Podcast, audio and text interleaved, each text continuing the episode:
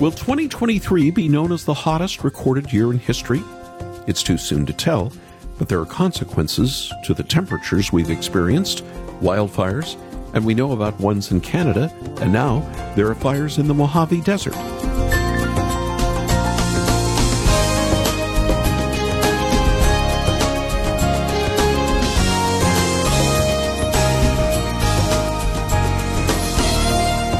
It's been a hectic summer. Temperatures sky high throughout the United States. There have been problems with the air quality in certain parts of North America due to Canadian wildfires, but California has its own history of fires as well. The high temperatures have made it easier for wildfires to spread, and in the Mojave Desert, along the California Nevada border, a wildfire has scorched 77,000 acres. Thankfully, this has been in mostly remote areas, but the hot weather has some local residents worried it'll reach their homes. It's times like these that it's important to remember that all our lives are in the Lord's hands. Let us offer our worries to the one who sustains our lives. Welcome to Haven Today here on Wednesday. I'm Charles Morris, sharing the great story that's all about Jesus, and we're in a series this week, How Great Thou Art. Over the past few weeks, we've looked at some of the great hymns that have been written. Many of these hymns were written during hard times. They were meant to comfort the souls of Christians when they went through difficulties as well. Other hymns came about after a powerful experience, whether it be a thunderstorm like we heard earlier this week, or after meditating on the work of Christ for sinners. These hymns are wonderful as well and can meet us wherever we are. Why is this the case? Because they're resting on the timeless truths of God's greatness and how that has been made known to us in Jesus Christ. This can strengthen the weary and it can encourage those who are running well. Well, today we're thinking about the hymn, All Hail the Power of Jesus' Name.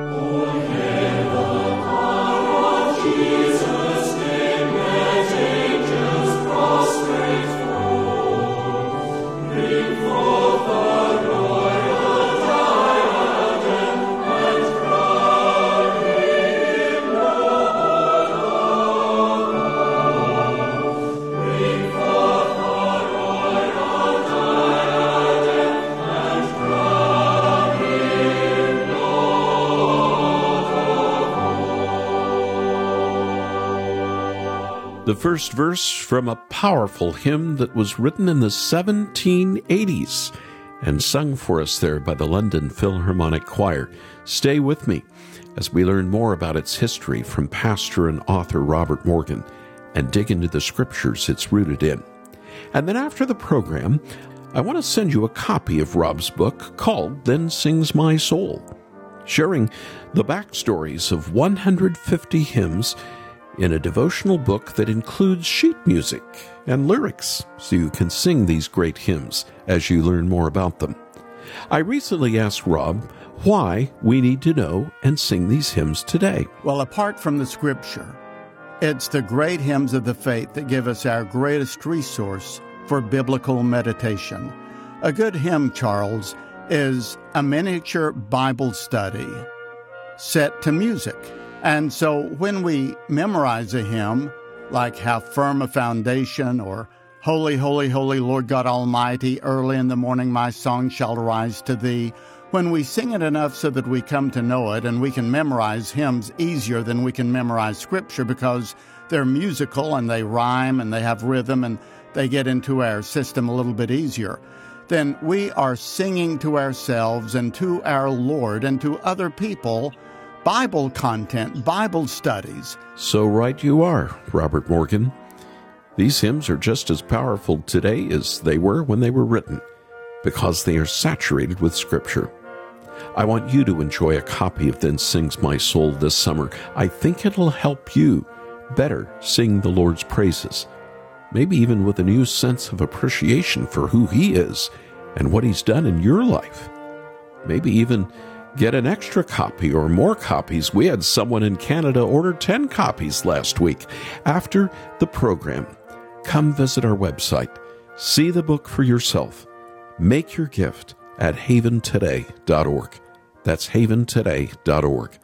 Or call us after the program, especially if you want multiple copies, at 800 65 Haven. 800 65 Haven. And now let's open with the entire hymn, sung by the Gettys, live at the Gospel Coalition. All hail the power of Jesus' name.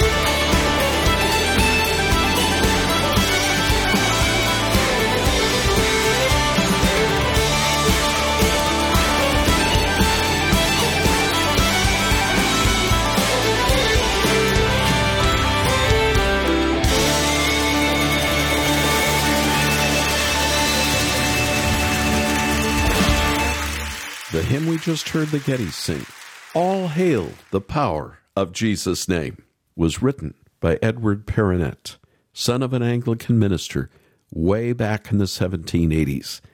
And as you'll hear from our friend Robert Morgan, Perronet's family was originally from France, but they fled for fear of persecution at the hands of the Catholic monarchy. While Edward worked alongside some big names. He would be best known for All Hail the Power of Jesus' Name. This hymn exhorts us to lift Christ high, to make his name known, that many more would see that he is risen and reigning even now as our King. Here's Robert Morgan providing some historical background to Edward Perronet. In the November 1799 issue of the Gospel magazine, which was edited by Augustus Toplady, there appeared an anonymous hymn, and the title of it was On the Resurrection, the Lord is King.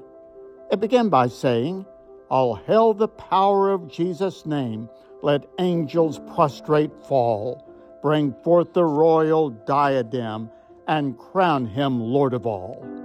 We later learned that the author was Reverend Edward Perronet.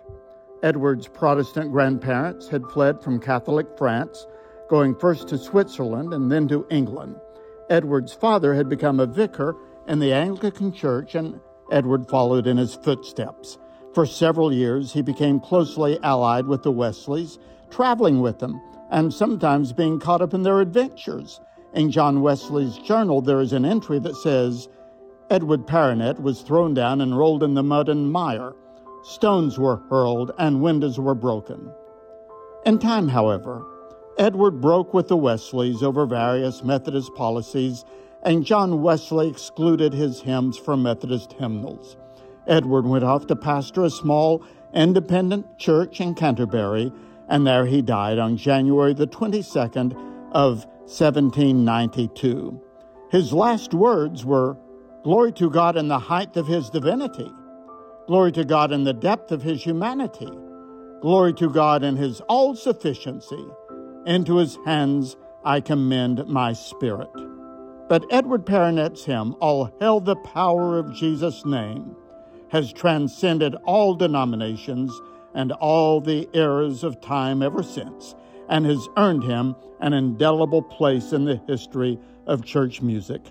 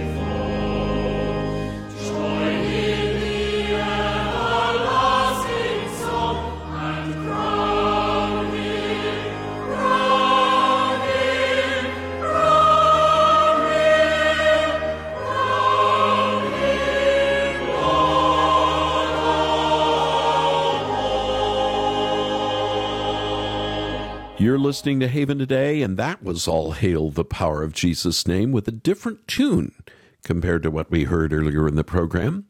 Hymns can often have an alternative tune, since so many were written as poems before being set to music. And just before we heard the Miles Lane version of this hymn, we heard from Pastor Robert Morgan, who's written this book, Then Sings My Soul, sharing some history about it. All hail the power of Jesus' name. A hymn was written as a reflection on Christ's resurrection.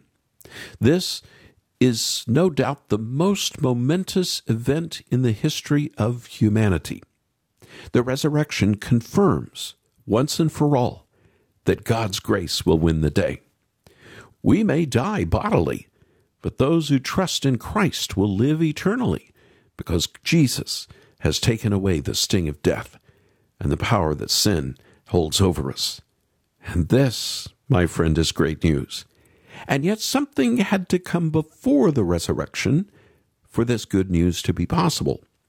Take a look with me at Philippians 2 for a moment. Paul was encouraging that church in Philippi to have the same mindset as Jesus Christ. They were having some relationship problems. There was infighting, schisms, tension being felt in that new young church. What should be their response? Certainly not pride, but humility. And there is no better example of humility than what we find in Jesus Christ. Philippians 2 6 and 7 telling us that Jesus, being in very nature God, did not consider equality with God something to be used to his own advantage. Rather, he made himself nothing by taking the very nature of a servant. Though Jesus was indeed great because he is the eternal Son of God, he didn't make himself great on earth, but he made himself low. He experienced humiliation. Imagine doing that. What would we think of a ruler of a Fortune 500 company stooping down to clean bathrooms in the office? We might think it's beneath him or her. But here was the creator of the universe, who receives praise from heavenly beings and enjoys fellowship with the Father and the Holy Spirit, who decided to come down to earth as a man. And he wouldn't be well received. He wouldn't be worshipped like he was from his throne in heaven. He would be rejected. He would be even hated. And certainly he was killed. Now that's true humility. But he did this for you and for me.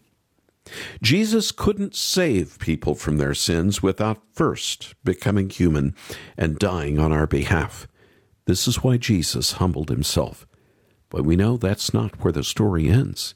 Yes, Christ humbled himself to the point of death, but beginning in verse 9 of Philippians 2, we read, Therefore God exalted him to the highest place and gave him the name that is above every name, that at the name of Jesus every knee should bow in heaven and on earth and under the earth, and every tongue acknowledge that Jesus Christ is Lord, to the glory of God the Father. Now, Jesus didn't remain in humiliation. No, for completing his mission to save sinners, he would be rewarded with glory. The Father exalted him and has proclaimed him to be king over all. Edward Perronet was reflecting on passages like the one we just read, and he wrote the famous first words to his hymn All hail the power of Jesus' name, let angels prostrate fall. Bring forth the royal diadem and crown him Lord of all. That's every knee in heaven. But he doesn't stop there. The second stanza reads, Ye chosen seed of Israel's race, ye ransomed from the fall, hail him who saves you by his grace, and crown him Lord of all. Did you notice the rich truths that are being sung? We're saved by his grace. There's nothing that we can do to earn salvation and those who are saved are part of the chosen seed of Israel's race. As Paul says in Scripture, it is those who have faith in Jesus that are sons of Abraham. In a wonderful twist of events, it turns out that we are part of the children of Abraham that are more numerous than the stars in the sky. But we're missing one group in this hymn. Yes, every knee in heaven will bow, and every believer on earth will bow as well. But every knee means every knee. We want others to join us in this surrender to King Jesus, those who don't even know him yet.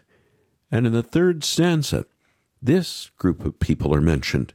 Let every kindred, every tribe, on this terrestrial ball, to him all majesty ascribe, and crown him Lord of all. And that's a call to all peoples everywhere to come to Jesus, to hail him as their king, and to submit themselves as loyal subjects under his loving and gracious rule. And the question that I'd like to ask you now is how will you bow? Everyone will indeed bow one day. Will you bow and surrender in love for King Jesus? Or will you bow as those who will be judged by King Jesus? Come to him in faith. You will not find a kinder, more merciful, and more loving king.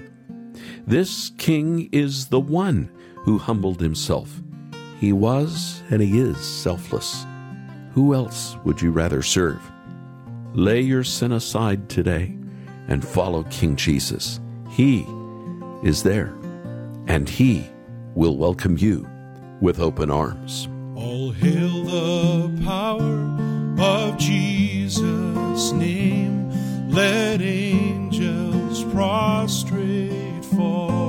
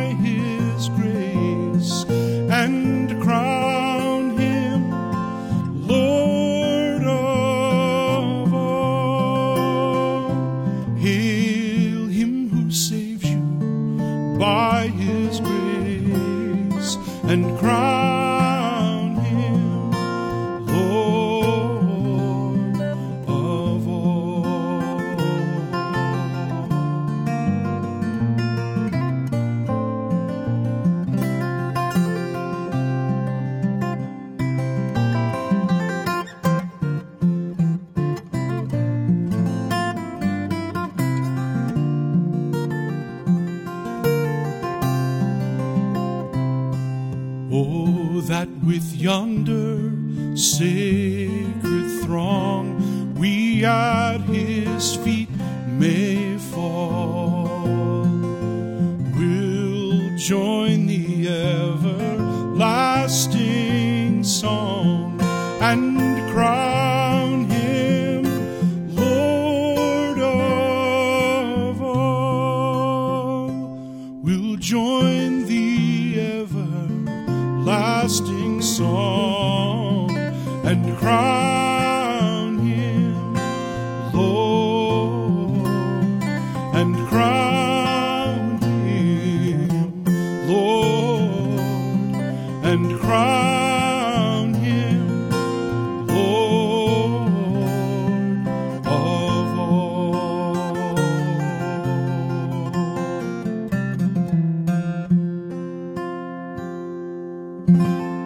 This rendition of the hymn's tune, the one that most of us have grown up singing, is called Coronation.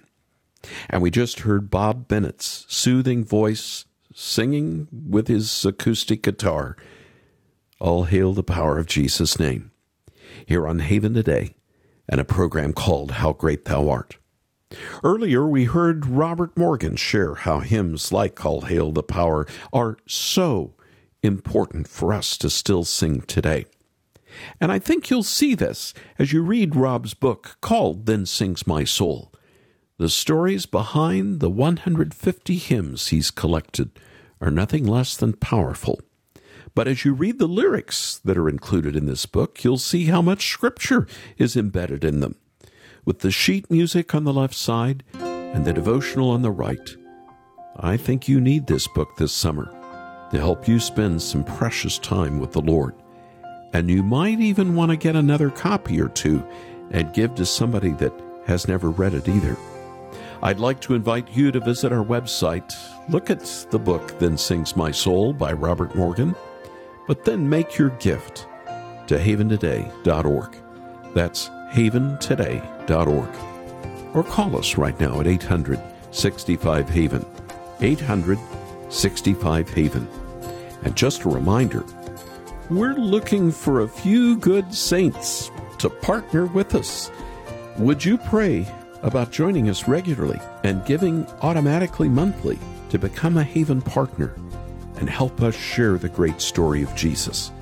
We have some wonderful benefits and gifts for those who commit to becoming a Haven partner. So ask about that when you call 865 Haven or read more about that partnership at haventoday.org. I'm Charles Morris. Thanks for joining me. Won't you come back again tomorrow when again together we'll share the great story that's all about Jesus here on Haven today.